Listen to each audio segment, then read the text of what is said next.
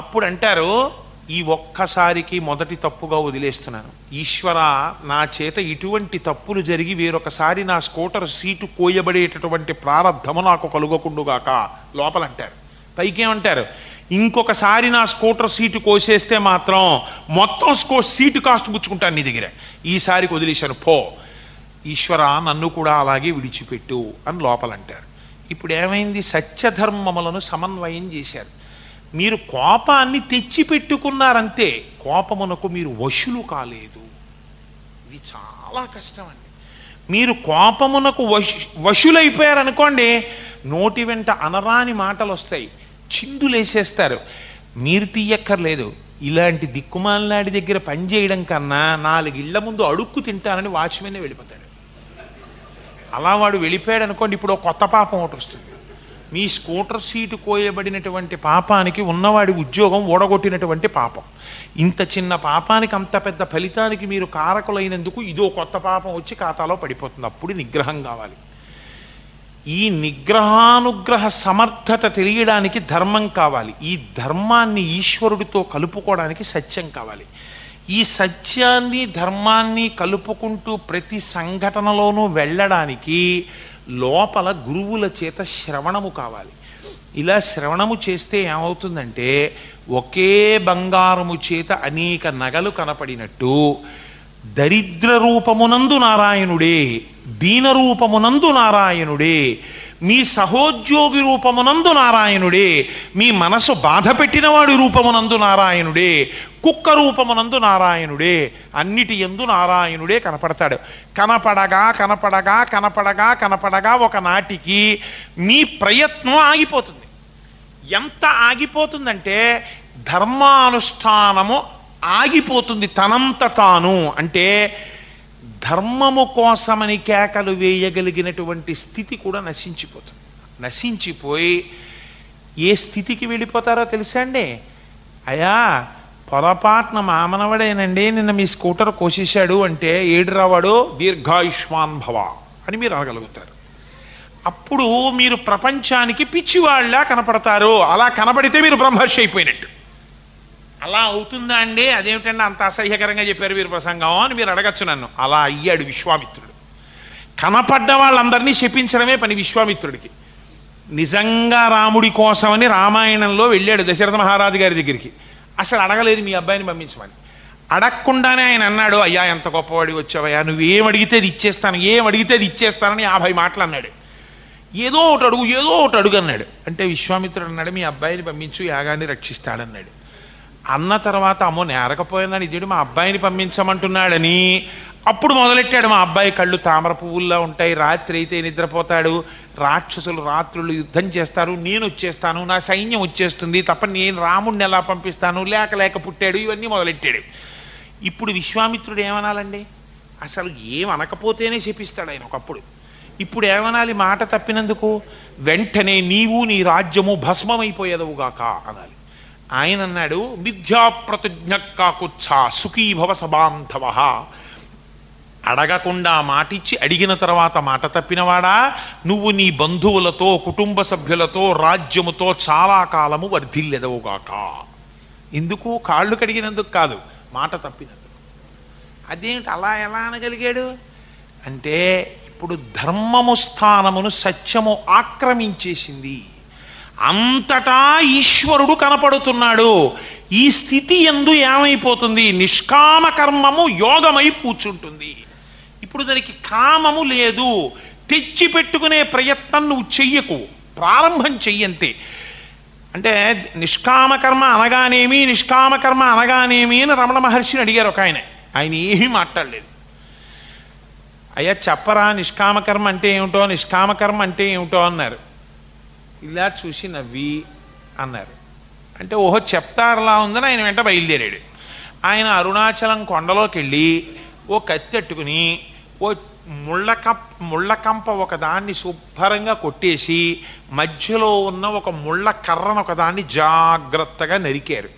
ఎనిమిది అవుతోంది తొమ్మిది అవుతోంది టైము, నోరు విప్పడు చెప్పడు ముళ్ళ కంప కొట్టుకుంటున్నారు ఆయన. సరే అయ్యా నిష్కామకర్మ కోసమనే పొద్దున్నుంచి నించున్నానండి, ఇందాక ఇలా అన్నారు చెప్తారనమాట. పోనీ అయిపోతుందేమో కంప కొట్టేస్తే చెప్తారేమో అనుకున్నాడు. కంప కొట్టేసి అది తన భుజం మీద పెట్టుకుని ఆ ముళ్ళు కొంచెం గుచ్చుకుంటూ ఉండగా చిన్న నెత్తురు కారుతూ ఉండగా మళ్ళీ ఆశ్రమానికి తిరిగి వచ్చారు.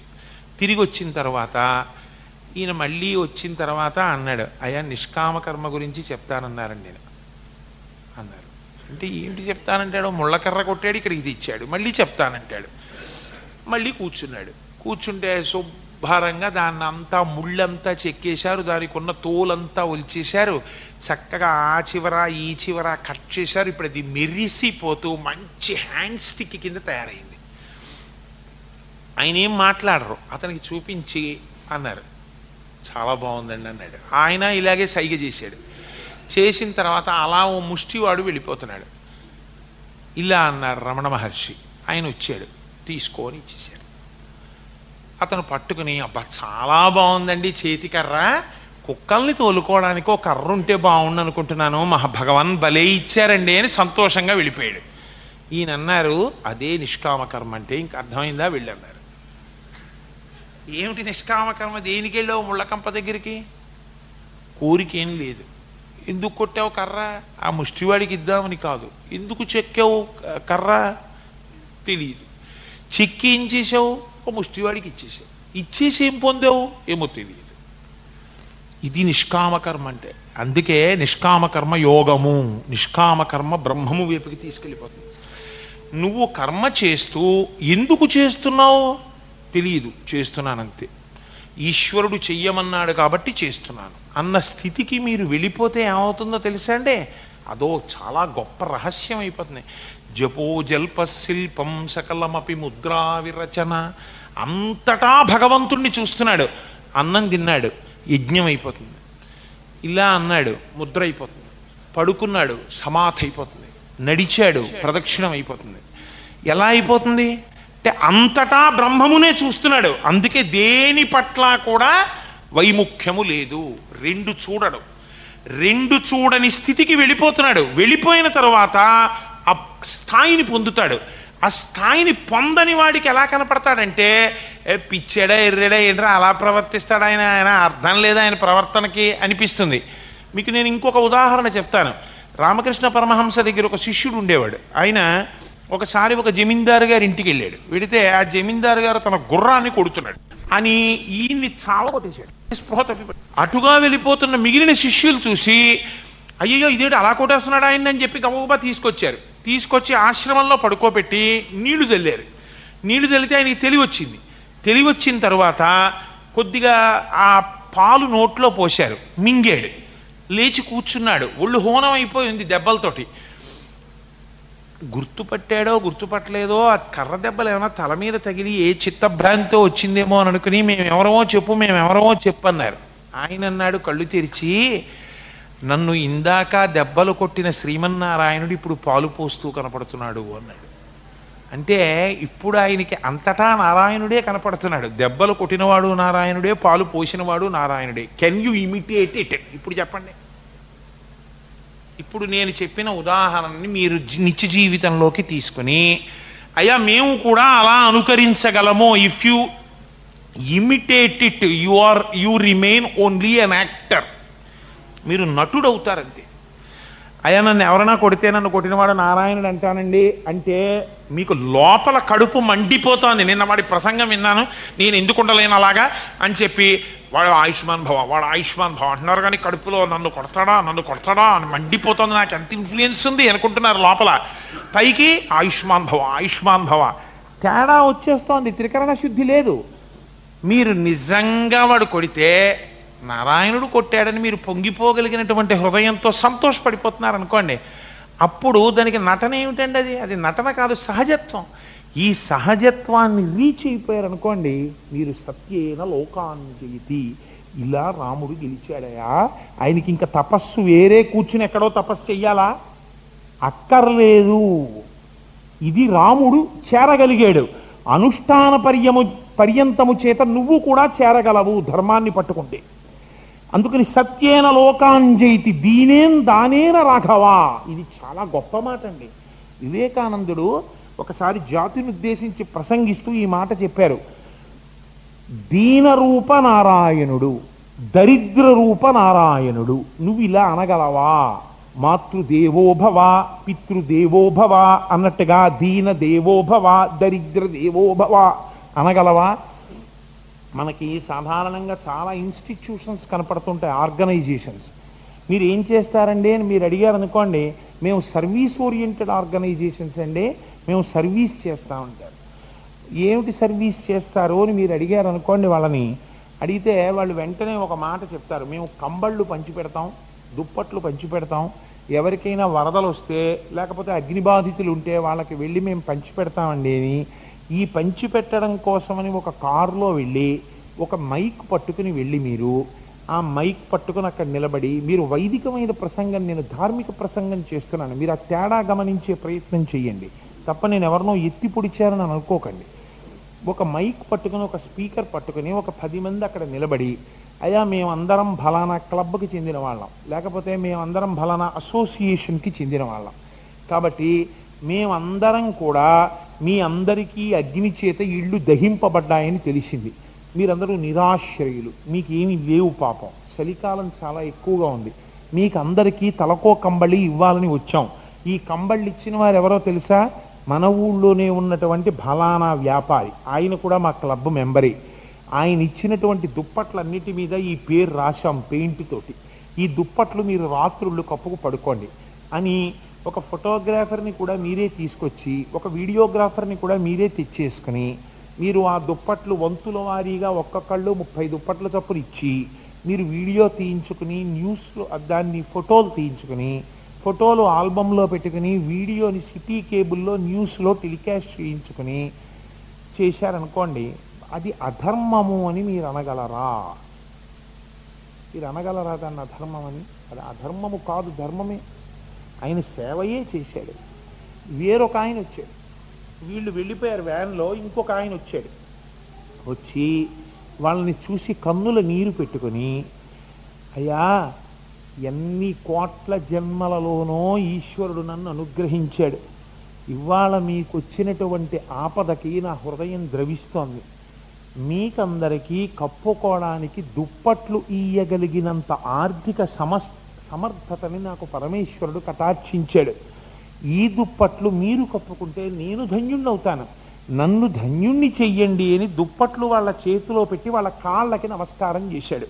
నీకందుకే ఒక్క ఆర్షధర్మంలోని గ్రహీత ప్ర దాతకి నమస్కారం చేయడు, ఎవరు పుచ్చుకుంటున్నారో వారా నమస్కారం చేయాల్సింది, ఇచ్చినవాడు పుచ్చుకున్నవాడికి నమస్కారం చేస్తారా? ఎంత అసందర్భం మీరు చూడండి. అది ఎవరో ఒక ఆయన ఉన్నాడండి, ఆయనకి మీరు పంచల్సా పెట్టారు, ఆయన ఏం చేయాలి? పంచల్సా పట్టుకుని, అయ్యా నాకు పంచల్సా పెట్టారు చాలా సంతోషం అండి అని అవతల ఆయనకి నమస్కారం చేయాలి.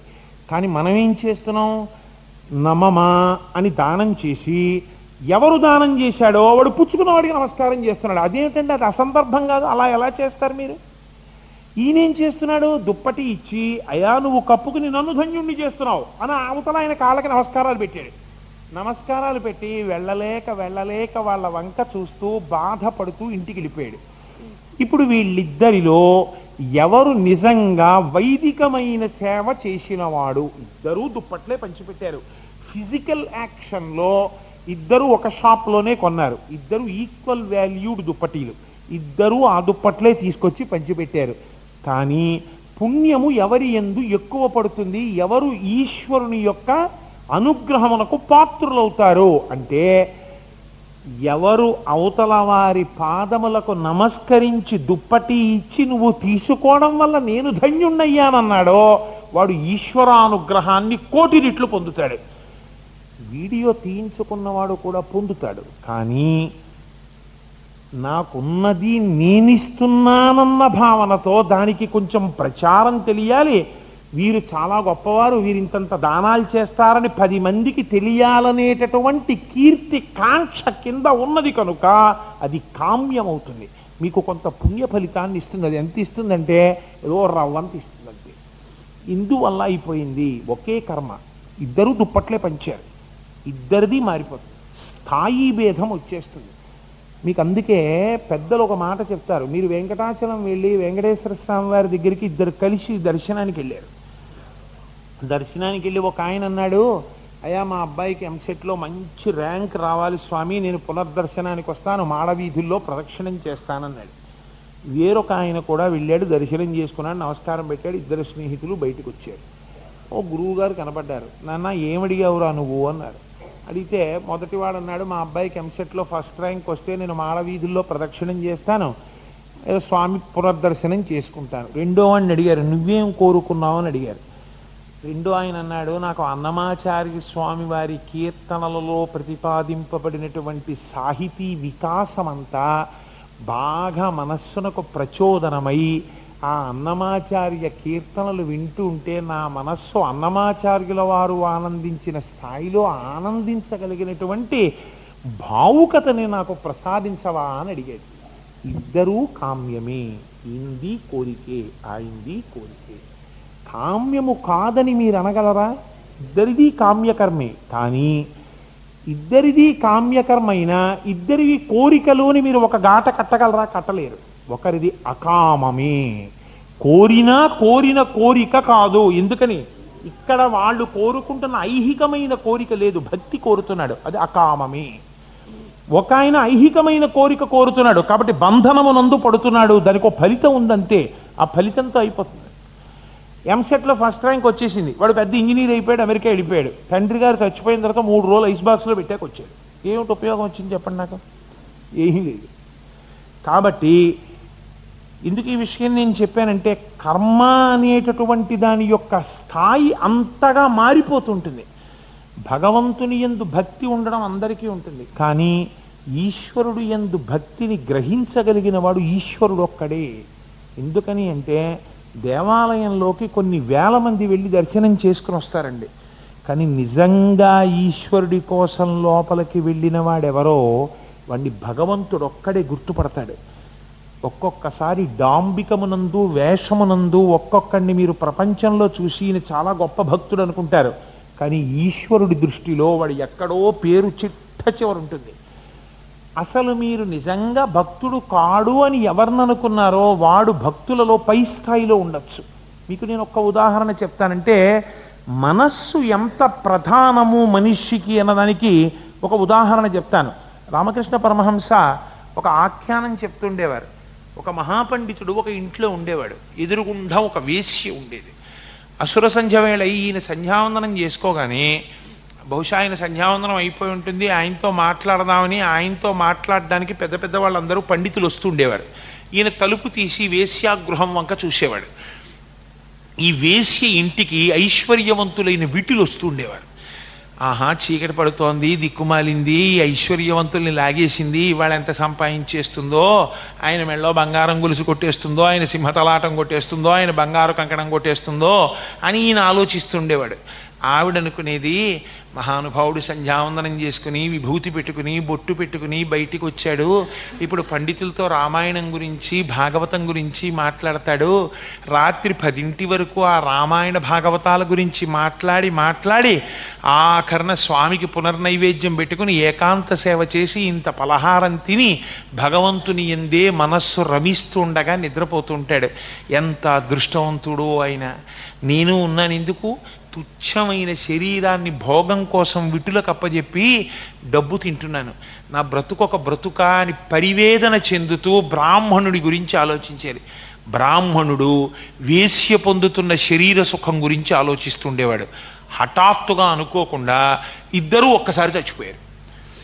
చచ్చిపోతే యమధర్మరాజు గారి భటులేమో బ్రాహ్మణుడి ఇంటికి వచ్చారు, శ్రీ మహావిష్ణువు దూతలు వేశ్య ఇంటికి వెళ్ళారు. వేసి ఇంటికి వెళితే బ్రాహ్మణుడు అన్నాడు, అయ్యా పొరపాటు పడ్డారండి, అడ్రస్సుల్లో ఆపోజిట్ డోర్లు చూసుకోవడంలో పొరపాటు పడ్డారు, మీరు నాకు కాదు ఆవిడ దగ్గరికి వెళ్ళండి, వాళ్ళని ఇటు పంపండి, నేను రోజు చక్కగా ఏదో సంధ్యావందనం అనుష్ఠానం చేసుకునేవాడిని, ఆవిడ రోజు వేశ్యాగృహం పంతొమ్మిది వందల డెబ్భై మూడు నుంచి చూస్తున్నాను, ఎంతమంది వచ్చారో డేట్ వైజ్ స్టేట్మెంట్ ఇచ్చేస్తానన్నాడు. అంటే వాళ్ళు అన్నారు, అందుకే నేను పట్టుకుపోతున్నాం, నువ్వు ఏం సంధ్యావందనం చేసినా ఏ రామాయణం చెప్పుకున్నా ఏ భాగవతం చెప్పుకున్నా నువ్వు ఇక్కడ మాట్లాడుతున్నావు, కానీ మనస్సు చేత ఆ వేశ్య యందు లంపటముతో ఉన్నావు, వేశ్య శరీరము చేత దోషము చేస్తూ మనస్సు చేత ఉన్నతిని పొందింది. శరీరము కన్నా మనస్సు గొప్పది, మానసిక కైంకర్యం ఆవిడిది కనుక శరీరముతో చేసినటువంటి దోషము మనస్సు చేత చేసిన పుణ్యము చేత పరిగ్ర అది ఉపశమించి ఆవిడ ఊర్ధ్వలోకములకు వెళ్ళిపోతోంది. నువ్వు మనస్సు చేత పాపము చేసి శరీరము చేత కర్మ చేసావు కనుక నువ్వు నరకానికి పోతున్నావు, అడ్రస్సులు మాకు ఎప్పుడూ తప్పు రావు అంచేత వచ్చేసేయని తీసుకుపోయారు. ఇప్పుడు మీకు శుద్ధి ఎక్కడి నుంచి వస్తుంది? ఈ మనస్సుకి శుద్ధి చాలా అవసరం అండి. ఈ మనస్సుకి శుద్ధి తేవడానికే శాస్త్రం ధర్మం ధర్మం ధర్మం అన్ని మాటలు మాట్లాడింది. పెద్దలతో తిరుగు, విను, పూజ చేయి, పుస్తకాలు చదువు, అస్తమానం తుడుస్తూ ఉండు, ఇది శుభ్రంగా ఉంటుంది. ఉంటూ ఉంటే తెలుసుకోవలసిన వస్తువుని తెలుసుకుంటుంది, ధర్మమునందు వెడుతుంది, లేకపోతే పాడైపోతావు. దీని సత్యేన లోకాంజైతి దీనేం దానేన రాఘవ. దీనులకు దానం ఇచ్చాడు ఆయన. ఎలా ఇచ్చాడు? వీడియో తెచ్చుకుని కెమెరాలు పెట్టుకుని ఇవ్వలేదు, నారాయణుణ్ణి చూసి దానం ఇచ్చాడు. దీనేం దానేన రాఘవ గురువున్ శుశ్రూషయ. గురువుల మనస్సు గెలుచుకున్నాడు. ఎలా గెలుచుకున్నాడు?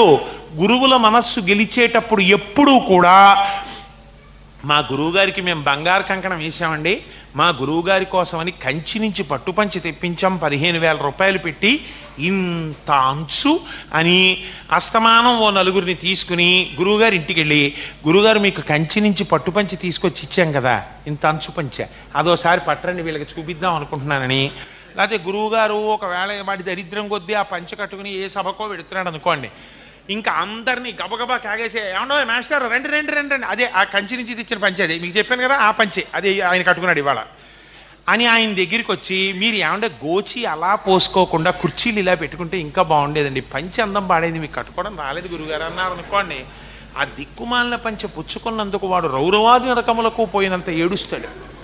ఇప్పుడు ఆ దానం ఉపయోగం ఏమిటి చెప్పండి మీరు? దానం అంటే ఇచ్చేశారు కానీ, పంచి ఇచ్చేశారు కానీ మీ మనస్సు అంతా పంచి మీదే ఉంది. ఇది దాన్ని దానం అనరు. దీనేం దానేన రాఘవ, పరమ దీనుడికి ఇచ్చేటప్పుడు కూడా నారాయణుడికి ఇస్తున్నాననుకుని ఇచ్చాడు ఆయన. నాదివ్వట్లేదు, ఆయన నాకిచ్చి నా చేత వాడికిప్పించి నువ్వు ఎంత ఇచ్చావురా అన్న పుణ్యాన్ని నాకు ఇచ్చాడు. ఇది ఈశ్వరుడి కృపానిచ్చాడు.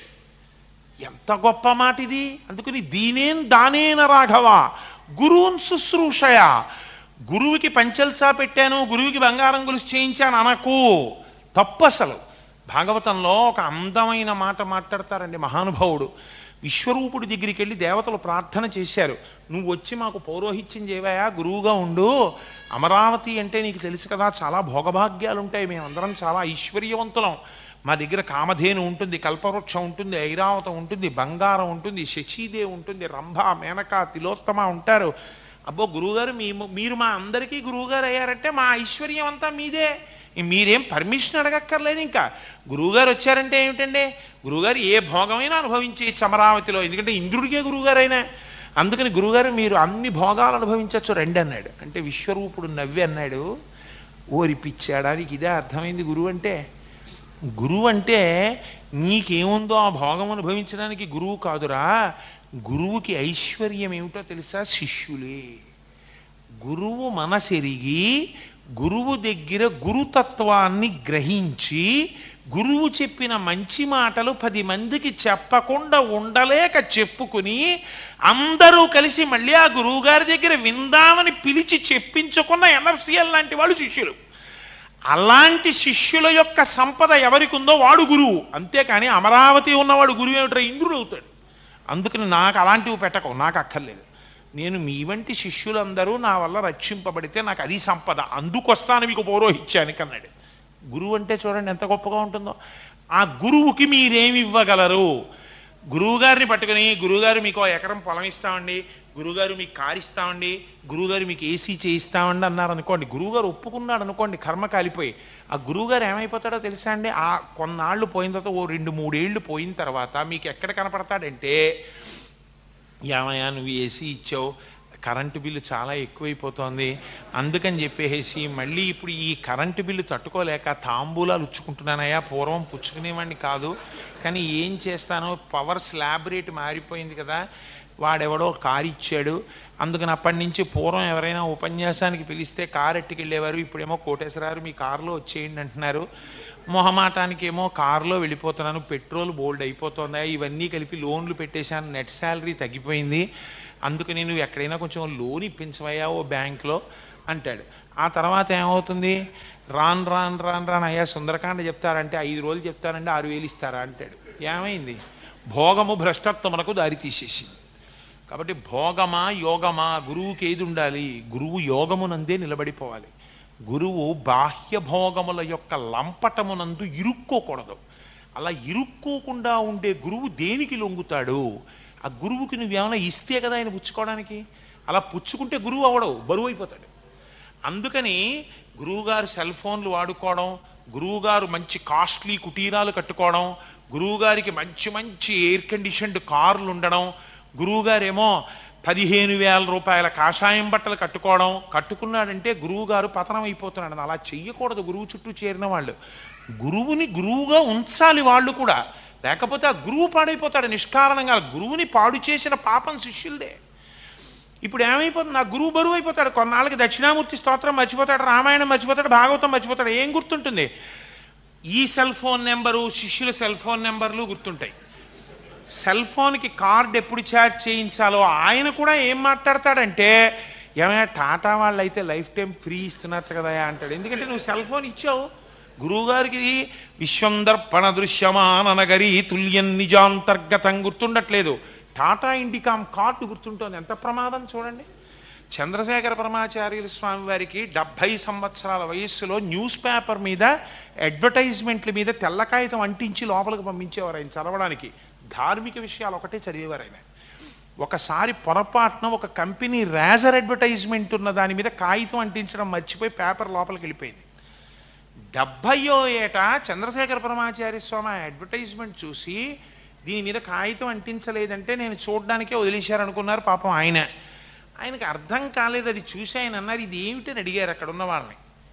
అడిగితే వాళ్ళు తెల్లబోయారు, ఇదేంటి కాగితం అంటించలేదు దీని మీద అనుకుని, ఇంక అడిగిన తర్వాత చెప్పకపోతే బాగుండదని దాన్ని రేజర్ అంటారండి అన్నారు. అంటే ఏం చేస్తారని అడిగారు. ఎవరి గడ్డం వాడు గీసుకుంటాడు అన్నారు.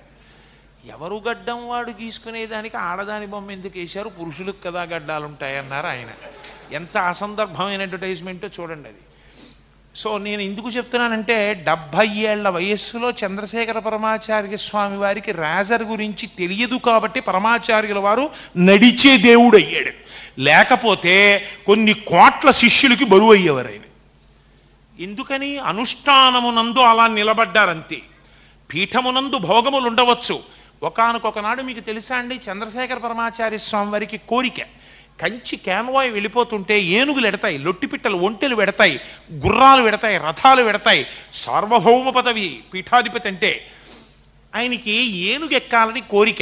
చిన్నపిల్లవాడిగా ఉన్నప్పుడు కంచి క్యాన్వాయ్ వెడుతుంటే అడిగారు, నన్ను ఒక్కసారి ఏనుగు ఎక్కిస్తారా అని. అంటే ఆ మేనేజర్ అన్నాడు, ఇవి కంచి వాళ్ళ క్యాన్వాయ్, ఏమనుకుంటున్నావో ఇది ఆషామాషీగా అందరూ ఎక్కకూడదు, పీఠాధిపతులు ఎక్కాలన్నాడు. నిజంగా చంద్రశేఖర పరమాచార్య స్వామి ఈ చిన్న పిల్లాడే సన్యాసం తీసుకుని కంచికి పీఠాధిపతి అయ్యారు. అయిన తర్వాత మొట్టమొదటిసారి బయటికి వెళుతుంటే ఆయన ఈ క్యాన్వాయ్ అంతటినీ నిలబెట్టి అదే మేనేజర్ వచ్చి నమస్కారం చేసి, అయ్యా ఇది కంచి పీఠానికి క్యాన్వాయ్, మీరు ఏ వాహనమైనా ఎక్కచ్చు అన్నాడు. ఆయన అన్నారు, ఇలా సన్యాసం కాషాయ వస్త్రం చూపించి ఆనాడు ఎక్కడానికి అవకాశం ఉన్న బట్టలు ఉన్నాయి, ఇవాళ వాహనాలు ఎక్కకూడదనేటటువంటి లో నియమం ఉన్న బట్టలు ఉన్నాయి, ఇవన్నీ ఉన్నా ఇవేవి నావి కావు, నేను ఎక్కకూడదన్నారు. శిష్యులు వహించిన పల్లకి ఎక్కాలి, లేకపోతే పాదచారినై వెళ్ళాలి, అందుకని నేను వాహనం ఎక్కను, నడిచి వెడతానన్నారు. చూడండి ధర్మం ఎంత మారిపోయిందో.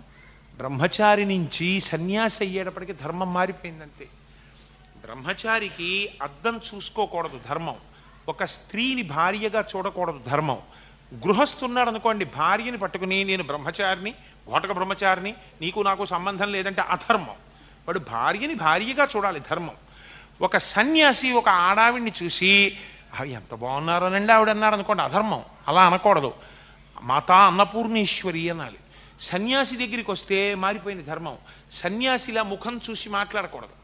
గృహస్థు అందరి ముఖాలు చూసి మాట్లాడచ్చు, కానీ అందరి ముఖముల యందు లక్ష్మీదేవి యొక్క ముఖాన్ని చూడాలి. ఆ తల్లి పరాభట్టారిక ఇన్ని ముఖాలతో కూర్చుంది ఇవాళ. సహస్రశీర్షవదన, నా జన్మ ధన్యమైపోయింది. పుష్యమాసంలో కృష్ణపక్షంలో ఇన్ని రూపాలతో మా అమ్మ పార్వతీదేవి నాకు దర్శనమిచ్చింది అనాలి. అలా అని గృహస్థు చూడొచ్చు, సన్యాసి కాళ్ళ వంక మాత్రమే చూడాలి. గృహస్థు చేతిలో పెట్టచ్చు, ఏదైనా ఓ పండు ఆవిడ చేతిలో పెట్టచ్చు. సన్యాసి ఆవిడ ఒడిలో మాత్రమే వెయ్యాలి, ఆవిడ చేతి ఎందు పండు పెట్టకూడదు. ఎంత మారిపోతుందో చూడండి ధర్మం. ఎందుకు ధర్మం మారాలి? తను ఉన్న ప్రయోజనాన్ని నిలబెట్టాలి. ఏకాదశి నాడు ఉపవాసం ధర్మం, ద్వాదశి నాడు అన్నం తినడం ధర్మం. మారిపోయిందా లేదా? ఏకాదశికి ద్వాదశికి ధర్మం ధర్మం అస్తమానం మారుతుంది. సత్యం ఎప్పుడూ మారదు, అలాగే ఉంటుంది. సత్యం అంటే బ్రహ్మము, బ్రహ్మమును తెలుసుకోవాలి. మారనిది సత్యం, మారేది ధర్మం. మారని సత్యాన్ని పట్టుకుని మారే ధర్మం తిరుగుతుంటుంది. ఇరుసు తిరగదు, చక్రం తిరుగుతుంది. తిరగని ఇరుసుని పట్టుకుని తిరిగే చక్రంతో బండి నడుస్తుంది. సత్యధర్మములను కలుపుకొని నువ్వు జీవితాన్ని పండించుకోవాలి, ఈశ్వరుణ్ణి చేరుకోవాలి. అందుకని నీకు ఈ శకటం వచ్చింది. కాబట్టి గురువుల్ని పట్టుకుని నువ్వు వాళ్ళకి ఐశ్వర్యాలు ఇస్తాననకూడదు. నువ్వేమనాలి? శుశ్రూష. గురువు కనపడితే ఏం చెయ్యాలి అని అడిగింది శాస్త్రం. అయ్యా గురువుగారు మీకు విసరనా, గురువుగారు మీకు పాద సంవాహనం చెయ్యనా, మీ పాదములు పట్టనా అండి? అయ్యా గురువుగారు, అందుకే ప్రపంచంలో అన్నింటికన్నా ప్రమాదకరమైన శకునమేది అని అడిగారు. ఒంటి బ్రాహ్మణుడు ఎదురు రావడం అన్నారు. ఒంటి బ్రాహ్మణుడు ఎదురు రావడం అంటే నాలాంటి వాడు ఎదురొస్తే కాదు. ఒంటి బ్రాహ్మణుడు అంటే ఎవరో తెలుసా అండి? చంద్రశేఖర పరమాచార్య స్వామి లాంటి బ్రహ్మవేత్త. అటువంటి బ్రహ్మజ్ఞాని ఒక్కరే వెళ్ళిపోతున్నారు అనుకోండి, పక్కన ఒక శిష్యుడు కూడా లేడనుకోండి. ఆయన దండక మండలాలు, ఆయన కూర్చునేటటువంటి కృష్ణాజనం ఆయన చంకలోనే పెట్టుకుని నడిచి వెళ్ళిపోతున్నారనుకోండి. అటువంటి మహాపురుషుణ్ణి సేవించేటటువంటి శిష్యులు లుప్తమైపోయిన సమాజము, అంటే సమాజము పతనమైపోయిందని గుర్తు. ఒంటి బ్రాహ్మణుడు వచ్చాడు, వెనక శిష్యులు లేరంటే ఇవాళ బ్రహ్మజ్ఞానమునకు విలువ లేదు. ఇది సమాజపు ప్రమాదపోకడకు సంకేతము. అందుకే గురువు స్నానానికి వెడితే గురువు వెనకాతల జలపాత్రని శిష్యుడు పట్టుకుని వెడతాడు. గురువు స్నానం చేసి ఒడ్డుకొస్తే గురువుగారు విడిచిపెట్టిన బట్ట శిష్యుడు పిండుతాడు. అంతే తప్ప గురువుగారు మీరు కారులో వెళ్ళిపోండి నదీ స్నానానికి అనకూడదు. ఎందుకు అనకూడదు? గురువు శుశ్రూషకి మాత్రమే వశుడవుతాడు. గురువున్ శుశ్రూషయా. అందుకే విశ్వామిత్రుడు ముందు నడిచాడు, రాముడు వెనక నడిచాడు. అప్పటి వరకు రాముడు ఎప్పుడూ అంత దూరం నడవలేదు. ఎక్కడికి వెడుతున్నాం గురువుగారు, మోకాళ్ళు పీకేస్తున్నాయని అడగలేదు రాముడు. విశ్వామిత్రుడు వెళ్ళాడు వెళ్ళాడు వెళ్ళాడు వెళ్ళాడు వెళ్ళాడు ఎక్కడో ఆగాడు. తను ఆగాడు. కూర్చో కూర్చున్నాడు. పడుకో అంటే అయ్యి బాబాయ్ మాకు అలవాటు లేదండి, మాకు డబల్ కాట్లు అవి ఉంటాయి, రాత్రి వీణానాదం చేస్తారు, పొద్దున్న చక్కగా కస్తూరి వెలిగిస్తారు, అలా పడుకుంటాం తప్ప ఇదేం దిక్కుమాలిన మీకంటే అలవాటు, ఆశ్రమాల్లో పడుకోవడం మాకు ఇలా అలవాట్లేదు, నేను ఎలా పడుకుంటానండి, నాకు నిద్ర పట్టదు అనలేదు రాముడు. గురువుగారు పడుకోమన్నారు, రోజు కన్నా గాఢ నిద్రపోయాడు. అంటే గురువాజ్ఞని ఔదల దాల్చాడు. పొద్దున్న ఎవరు లేపారు? కౌసల్యా సుప్రజా రామ పూర్వా సంధ్యా ప్రవర్తతే ఉత్తిష్ట నరశార్తూల కర్తవ్యం దైవమాంత్మికం. పిల్లల్ని లేపడం ఎలాగో రామాయణం నేర్పిందండి. పిల్లల్ని నిద్ర లేపేటప్పుడు కసురుకుంటూ తిట్టుకుంటూ ఏడైపోయింది నీ మొహం ఇట్స దున్నపోతలో పడుకుంటామని లేపకూడదు. పిల్లల్ని లేపే అందుకే మహానుభావుడు పురుషోత్తమదాసు స్వామీజీ అని ఆయన లెటర్ టు ది స్టూడెంట్ అని చెప్పి ఇండియన్ స్టూడెంట్స్కి ఒక బహిరంగ లేఖ రాశాడు. మీ టైం టేబుల్ని మీరు డ్రాఫ్ట్ చేసుకోండి. నేను ఇప్పుడే ఆదిత్య కాలేజీలో ప్రసంగం చేసి వస్తూ ఇది ఈ మాటలు చెప్పాను. Work for seventeen hours, go into slumbers for seven hours, you also enjoy the studies, you also enjoy the sleep అన్నాడు. పదిహేడు గంటలు శ్రమించడంలో ఆనందాన్ని అనుభవించు. పుస్తకాల్ని చదవడం బోర్డంగా ఫీల్ కాకు, స్టూడెంట్గా చదవడంలో సంతోషపడిపో. ఏడు గంటల నిద్రకు ఉపక్రమించే ముందు నా చేత పదిహేడు గంటలు చదివించి ఆనందాన్ని అనుభవింపచేసిన ఈశ్వర నమస్కారం అని పడుకో. లేస్తూ ఈశ్వరుడి వంక చూసి నిద్రాణమై బ్రద్దలైపోయిన భూమిలా జడత్వంతో నేను ఉండకూడదు. నిత్య చైతన్యంతో కదిలిపోయేటటువంటి నదీ ప్రవాహంలా నన్నుంచు అని ఉత్సాహానికి ఈశ్వరుణ్ణి ప్రార్థించి నిద్రలే. ఇలా ఉండడానికి పిల్లల్ని లేపాలి. సూర్యోదయం అయిపోతుంది, తొందరగా లేచి స్నానం చేసి సరస్వతీదేవి యందు ప్రార్థన చేయి, వెళ్ళి శ్లోకం చదువు. సూర్యోదయం అయిపోయిన తర్వాత పూజామందిరంలోకి వెళ్ళడం, సూర్యోదయం కాకుండా లే అని మీరు ఒక ప్రబోధముతో లేపాలి నిద్ర లేపేటప్పుడు. తప్ప లేవండి లేవండి అని లేపకూడదు. నిద్ర లేపడానికి ఒక ధర్మం ఉంది, అందుకే ధర్మమును పాటించాలి. విశ్వామిత్రుడు ధర్మం పాటించాడు. కౌసల్యా సుప్రజారామ పూర్వా సంధ్యా ప్రవర్తతే. సూర్యోదయం అయిపోతుంది అందుకని లే. కానీ ఎందుకు లేస్తావు? ఏదో తెల్లారిపోతుంది అందుకులే. నువ్వు ఇప్పుడు నాకు నీకు పనే ఉంది, వస్తే తాటకొస్తే అప్పుడు లేపండి గురుగారు ఇప్పటి నుంచి, ఎందుకంటే బాబో ఏదో కాసేపు పడుకుంటాం. అంతఃపురంలోనూ తినేస్తారు ఎక్సర్సైజ్ చేయమని, మీరు కూడా తినేసి ఏముందండి బాబా అంతగా తాటకొస్తే చప్పుడు అవుతుంది కదా అప్పుడు లేస్తానులేండి, మీరు మమ్మల్ని తినేయకండి కాసేపు, మీరు అలా కూర్చుని కృష్ణారామ అనుకోండి మేము ఇలా పడుకుంటాం అన్నాడు అనుకోండి రాముడు. రామాయణం ఎందుకండి మీకు నాకును? విశ్వామిత్రుడు ఎలా పిలవాలో అలా ఆయన పిలిచాడు. ఆయన ఉత్తిష్ట నరశార్దూలా, ఇప్పుడు దేనికొచ్చావు? రాక్షస వధకొచ్చావు. నరుల పట్ల శార్దూలము వంటి వాడివి, నడువడి నేర్పడానికి వచ్చావు. నువ్వు ఆ సూర్యోదయానికి నిద్రపోవలసింది లే. నరశార్తూలా దేనికి లేవాలి?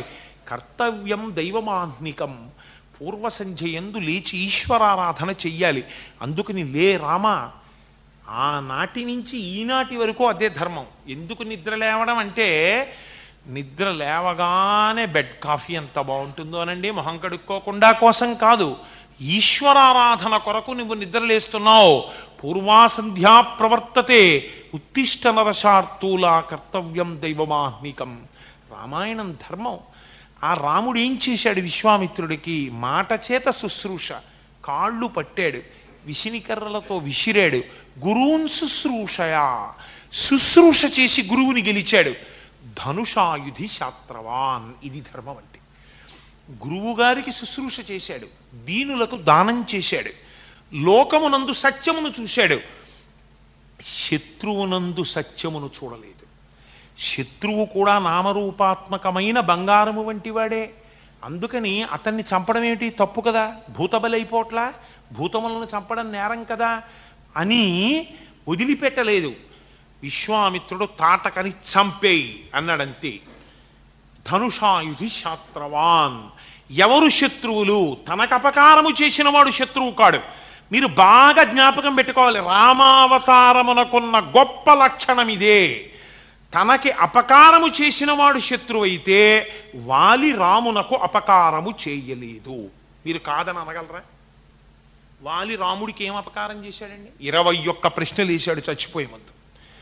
నువ్వు నేను కలుసుకోలేదు, నా గోళ్ళు మెళ్ళో వేసుకోరు, నా మాంసం పనికిరాదు, నా చర్మం కూర్చోడానికి వేసుకోరు, నేను అడవుల్లో తిరుగుతాను, నువ్వు నగరాల్లో ఉంటావు, ఇతపూర్వం నేను నిన్ను చూడలేదు, నువ్వు నన్ను చూడలేదు, నేను సీతాపహరణానికి కారకుణ్ణి కాను, సుగ్రీవుడు రావణాసురుణ్ణి సంహరించలేడు, నేను రావణాసురుణ్ణి సంహరించగలను, నా తోకకి చుట్టి రావణుణ్ణి నాలుగు సముద్రాల్లో ముంచాను, నాకు చెప్తే తప్పట్లు కొట్టి సీతమ్మని తెప్పిస్తాను, నువ్వు నన్ను ఆశ్రయించకుండా సుగ్రీవుణ్ణి ఆశ్రయించావు, నన్ను ఎందుకు చంపావు?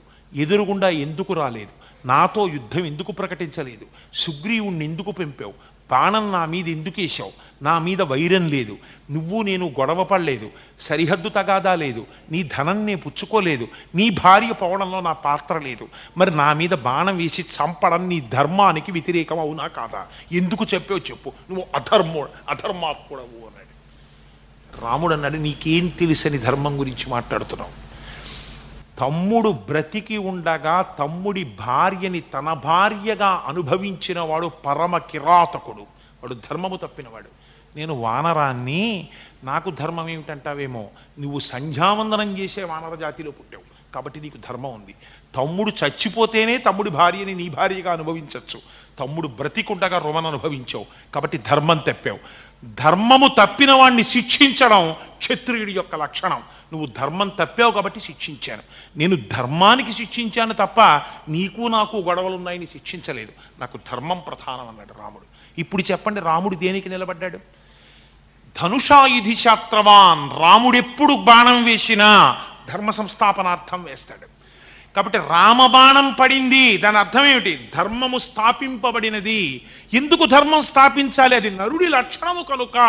నువ్వు బ్రతికేది ధర్మం కోసం బ్రతకాలి, చచ్చిపోయేది ధర్మం కోసం చచ్చిపోవాలి. ఇది రాముడంటే. ఒక ప్రశ్న వేశారు రాముడిని యుద్ధకాండలో, ఏమయ్యా విభీషణుడిని తీసుకు విభీషణుడు వచ్చినప్పుడు ఒక మాట అన్నావు, లంకారాజ్యం విభీషణ నీకు ఇచ్చేస్తానన్నావు. ఒకవేళ రావణాసురుడు వచ్చి నీ కాళ్ళ మీద పడి సీతమ్మని ఇచ్చేస్తే విభీషణుడికి ఏమిస్తావు? మాట తప్పకూడదు కదా అన్నారు. కోసల రాజ్యం ఇచ్చేస్తానన్నాడు. కోసల రాజ్యం నాకు వస్తుంది కదా పట్టాభిషేకానికి, కోసల రాజ్యాన్ని విభీషణుడికి ఇచ్చేస్తాను తప్ప శరణాగతి చేసిన రావణుణ్ణి వదిలిపెట్టను, మాట ఇచ్చిన విభీషణుణ్ణి రాజు చెయ్యకుండా వదిలిపెట్టను. ఎంత గొప్ప మాట చూడండి. వాక్కునందు సత్యం అంటే అది. అటువంటి వాడి వాక్కు సత్యం అయిపోతుంది. ఇప్పుడు ఏమైపోయింది వాక్కు సత్యము? రాముడు తపస్సు చేశాడా? చెయ్యక్కర్లేదు. తన ధర్మము తాను పాటించాడు. ధర్మమును రక్షించి ధర్మమును పాటించిన వాడి వాక్కు సత్యమైపోయింది. ఎలా అయిపోయింది? జటాయువుని ఊర్ధ్వలోకాలకు వెళ్ళిపో అన్నాడు, వెళ్ళిపోయింది. తపశ్శక్తి ధారపోశాడా? పొయ్యలేదు. తపస్సు చేశాడా? చెయ్యలేదు. కానీ ఒక మనిషి మాధవుడు ఎలా అయిపోయాడు? ధర్మమును పాటించి అయిపోయాడు. అది రామాయణం. ఇప్పుడు మీరు రామాయణంలోంచి ధర్మంలోకి రండి. సత్యం వద ధర్మం చర, సత్యమును పలుకు ధర్మమును అనుష్ఠించు.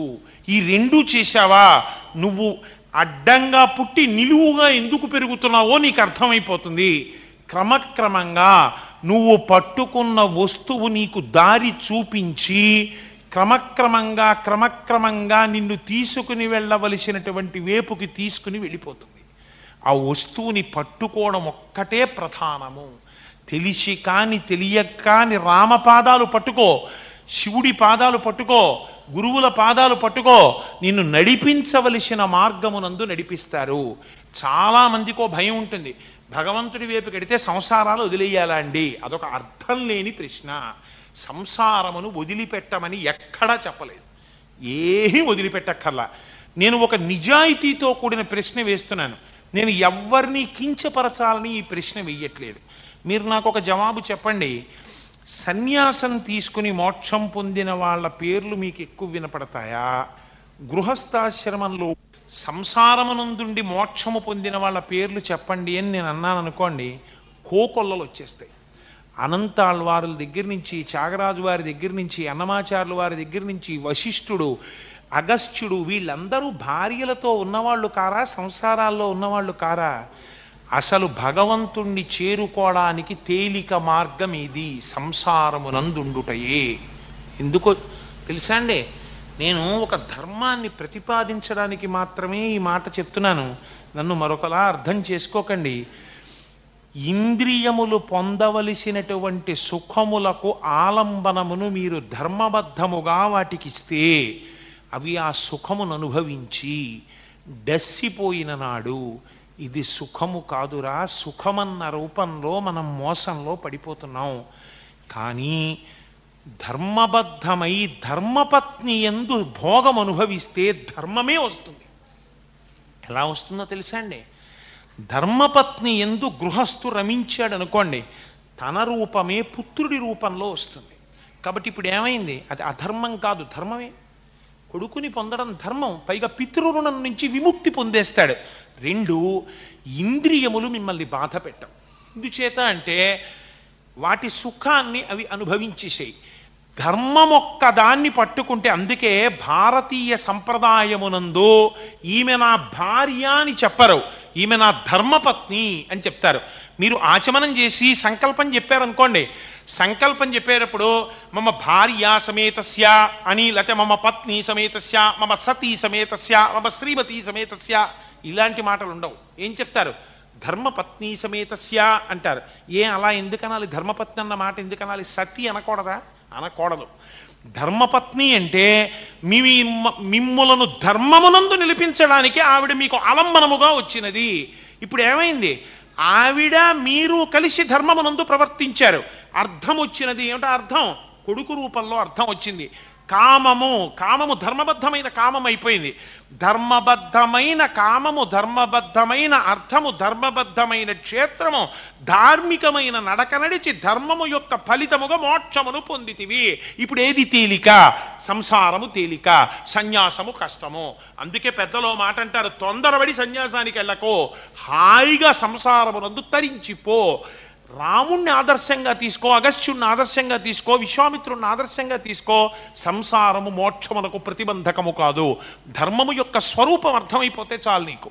ధర్మాన్ని తెలుసుకుంటే, సత్యాన్ని అనుష్ఠానం చేస్తే, సత్యం పలికితే, సత్యం వదా ధర్మం చరా, మోక్షాన్ని పొందేస్తున్నావు, మనుష్య జన్మ యొక్క ప్రయోజనమును పొందుతున్నావు. ఇందులోంచి మీరు కామ్యము, అర్థము, ధర్మము, నిష్కామకర్మ ఇవన్నీ తామర తంపరగా పెరిగిపోతాయి. మీరు చెట్టు పళ్ళు పండాలి, పువ్వులు పుయ్యాలంటే చెట్టుకున్న ఆకులన్నీ తడపరు, కొమ్మలన్నీ తడపరు. ఏం చేస్తారు? మొదట్లో నీళ్లు పోస్తారు. మీకు ధర్మం అనేటటువంటి చెట్టుకి మీరు నీళ్లు పోస్తే, ధర్మానుష్ఠానము చేస్తే, మిగిలినటువంటి ఫలితములన్నీ తమంత తాముగా వచ్చి చేరిపోతాయి. మిగిలిన ఏటి ఫలితమైనా దీని ఫలితమే. అదే రామాయణ సారాంశం, అదే భాగవత సారాంశం. ఎలాగో ఫిబ్రవరి రెండో తారీఖు నుంచి భాగవతం చెప్తాను, అప్పుడు మీరు విందురు. కానీ ప్రతి స్కందంలో వచ్చే ప్రతి ఆఖ్యాన ఫలితం ఇంతే ఉంటుంది. సో ఇంత గొప్ప విషయం మీద నేను సమగ్రంగా చెప్పగలిగానో చెప్పలేకపోయానో నాకు తెలియదు. కానీ విషయము కొంచెము జటిలమైనదైనటువంటి కారణము చేత నేను దానికి సంబంధించినటువంటి ఉపమానాలు ఇవ్వడంలో లౌకికమైన ఉపమానాలు ఇస్తే మళ్ళీ అది అర్థరహితం అయిపోతుంది. ఆ ఉపమానాలు ఏవో రామాయణంలోంచే ఏరుకుంటే, అలా రామాయణాంతర్గతం చేసేస్తే, అనుసంధానం చేస్తే ప్రసంగాన్ని విన్నవాళ్ళు ధన్యత పొందుతారు, చెప్పి నేను ధన్యత పొందుతాను తప్ప. అన్యమైన ఉపమానాలు ఎందుకు చెప్పాలని రామాయణాన్ని ఆధారంగా తీసుకుని మనిషి యొక్క ధార్మిక ప్రవర్తన అనబడేటటువంటి సమస్త విలువల సారాంశమును ఆవిష్కరించే ప్రయత్నం చేశాను. కానీ అది కుంజరయూథంబు దోమకుత్తుకచొచ్చాను. ధర్మం గురించి విశ్లేషణ చేయవలసి వచ్చినప్పుడు దాన్ని కొంతసేపట్లో సమయాభావం వల్ల పూర్ణస్థాయిలో ఆవిష్కరించడం కొంచెం క్లేశంతో కూడుకున్న పని అయినా, ఆ శారద కటాక్షంతో నేను చెప్పగలిగినంత అమ్మవారు చెప్పించి నన్ను ధన్యుణ్ణి చేసింది. ఇంత గొప్ప అవకాశం ఇచ్చినటువంటి మీ అందరికీ కూడా నా హృదయపూర్వకమైన కృతజ్ఞతలు తెలియచేస్తూ, దక్షిణామూర్తి స్వరూపం అంటే ఏమిటో తెలుసా అండి? నోటి నుంచి వచ్చేటటువంటి శబ్దము అర్థము కాకపోయినా అవతల వారి యొక్క హావభావములను, ముద్రలను పట్టి తనకి ఏదో అర్థమైపోతూ ఆనందంతో కదలకుండా కూర్చోగలిగినటువంటి స్థితిలో ఉన్నవాడు పొందినటువంటి బ్రహ్మజ్ఞాన స్థితి. ఈ సభలో ఈ భాష ఏమాత్రం అర్థం కాకపోయినా ఆయన అలాగే కూర్చుని అలా వినగలుగుతున్నారంటే మీ వైస్ ప్రెసిడెంట్ గారు ఇవాళ దక్షిణామూర్తి దర్శనం చేసిన స్థాయి కలిగారు. అటువంటి స్థితిని కూడా ఈ సభలో నేను దర్శనం చేసినందుకు నేను ఎంతో పొంగిపోతూ, అనేక సభలలో ప్రసంగాలు చేస్తాం కానీ అన్ని సభలలో ప్రసంగాలు ఒక్కలా ఉండవు. భార్య షడ్రశోపేతమైన భోజనం రోజు పెట్టచ్చు, అది రుచిగా ఉండదు. చిత్రం ఏమిటో తెలుసా అండి? ముప్పై రోజులు తీర్థయాత్రలు చేసి ఇంటికి వచ్చిన తర్వాత నేను ఒక్కసారి పూజామందిరంలోకి వెళ్ళి దీపం పెట్టి వస్తాను, కాస్త చారు అన్నం పెట్టవే అంటే ఇప్పటికే పదకొండు అయిపోయింది కదండి, నేను గబగబా కుక్కర్లో కాస్త టమాటా పప్పును అన్నం, ఇంట్లో ఉన్న ఊరగాయ, ఆవకాయ చారు వేడిగా పెట్టింది అనుకోండి, అబ్బా ఎంత హాయిగా ఉందే భోజనం. ముప్పై రోజుల నుంచి తిని తిని విసుగెత్తిపోయానంటాడు. ఇటు ఇన్నాళ్ళ నుంచి ఉన్న భోజనం పనికి రాకపోవడం ఏమిటి, వాళ్ళ చారు భోజనం బాగుండడం ఏమిటి అంటే చారు కాదు, చారు వెనకాతల ఇన్నాళ్ళ నుంచి తను పొందలేని రుచిని పొందగలగడం ఇవాళ చారులో దొరికింది. ఇన్నాళ్ళు షడ్రసోపేతమైన భోజనాల్లా పైకి కనిపించిన సభలు ఎన్నింటిలోనో తిన్నాం, కానీ ఇవాళ ఇక్కడ కూర్చుని ఒక ఆఫీస్ ప్రిమిసిస్లో, ఒక క్లబ్ ప్రిమిసిస్లో, ఒక ఆడిటోరియం ప్రిమిసిస్లో చేసినటువంటి ప్రసంగం, ఒక గొప్ప స్వయంభూ దేవాలయంలో చేసిన ప్రసంగం కన్నా గొప్ప తృప్తిని నాకు ఇవ్వగలిగింది అంటే అది నా ప్రసంగం గొప్పతనం కాదు, మీ యొక్క క్రమశిక్షణ, మీ యొక్క వినయం చేత నేను ఇవాళ అంత తృప్తి పొందగలిగాను. ఈ తృప్తికి నేను మీకు ఏమిచ్చి రుణం తీర్చుకోగలను? మాకు రుక్మిణీదేవి ఒక్కటే నేర్పింది భాగవతంలో, అంజలి ఘటించదభుసురాన్వయమణి సద్బంధు చింతామణి. రెండు చేతులు జోడించి మీ అందరికీ నమస్కరిస్తూ, ప్రత్యేకించి మీ వైస్ ప్రెసిడెంట్ గారి యొక్క వినయ విధేయతలకి, ఆయనకి ఉన్న ఆర్తికి, వారి పాదములకు నా శిరస్సు పాటించి నమస్కరిస్తూ, నేను మొహమాట పట్టలేదు ఆ మాట అనడానికి, ఎన్ని జన్మల సంస్కారమో అలా వినగలగడం. అర్థమైన మాట వినడానికి కూర్చోడానికే మోకాళ్ళు నిప్పులని పారిపోయే రోజుల్లో తనకు అర్థం కాని భాషలో ఎవరో ఏదో చెప్పేస్తుంటే అంత వినయంతో కూర్చుని వినడానికి ఎంత సంస్కారం అలా ఉండాలి. అటువంటి సంస్కారికి శిరస్సు ఉంచి నమస్కరించలేని నీ సంస్కారం ఉంటే ఎంత, ఊడితే ఎంత. అందుకని వంచి నమస్కరిస్తూ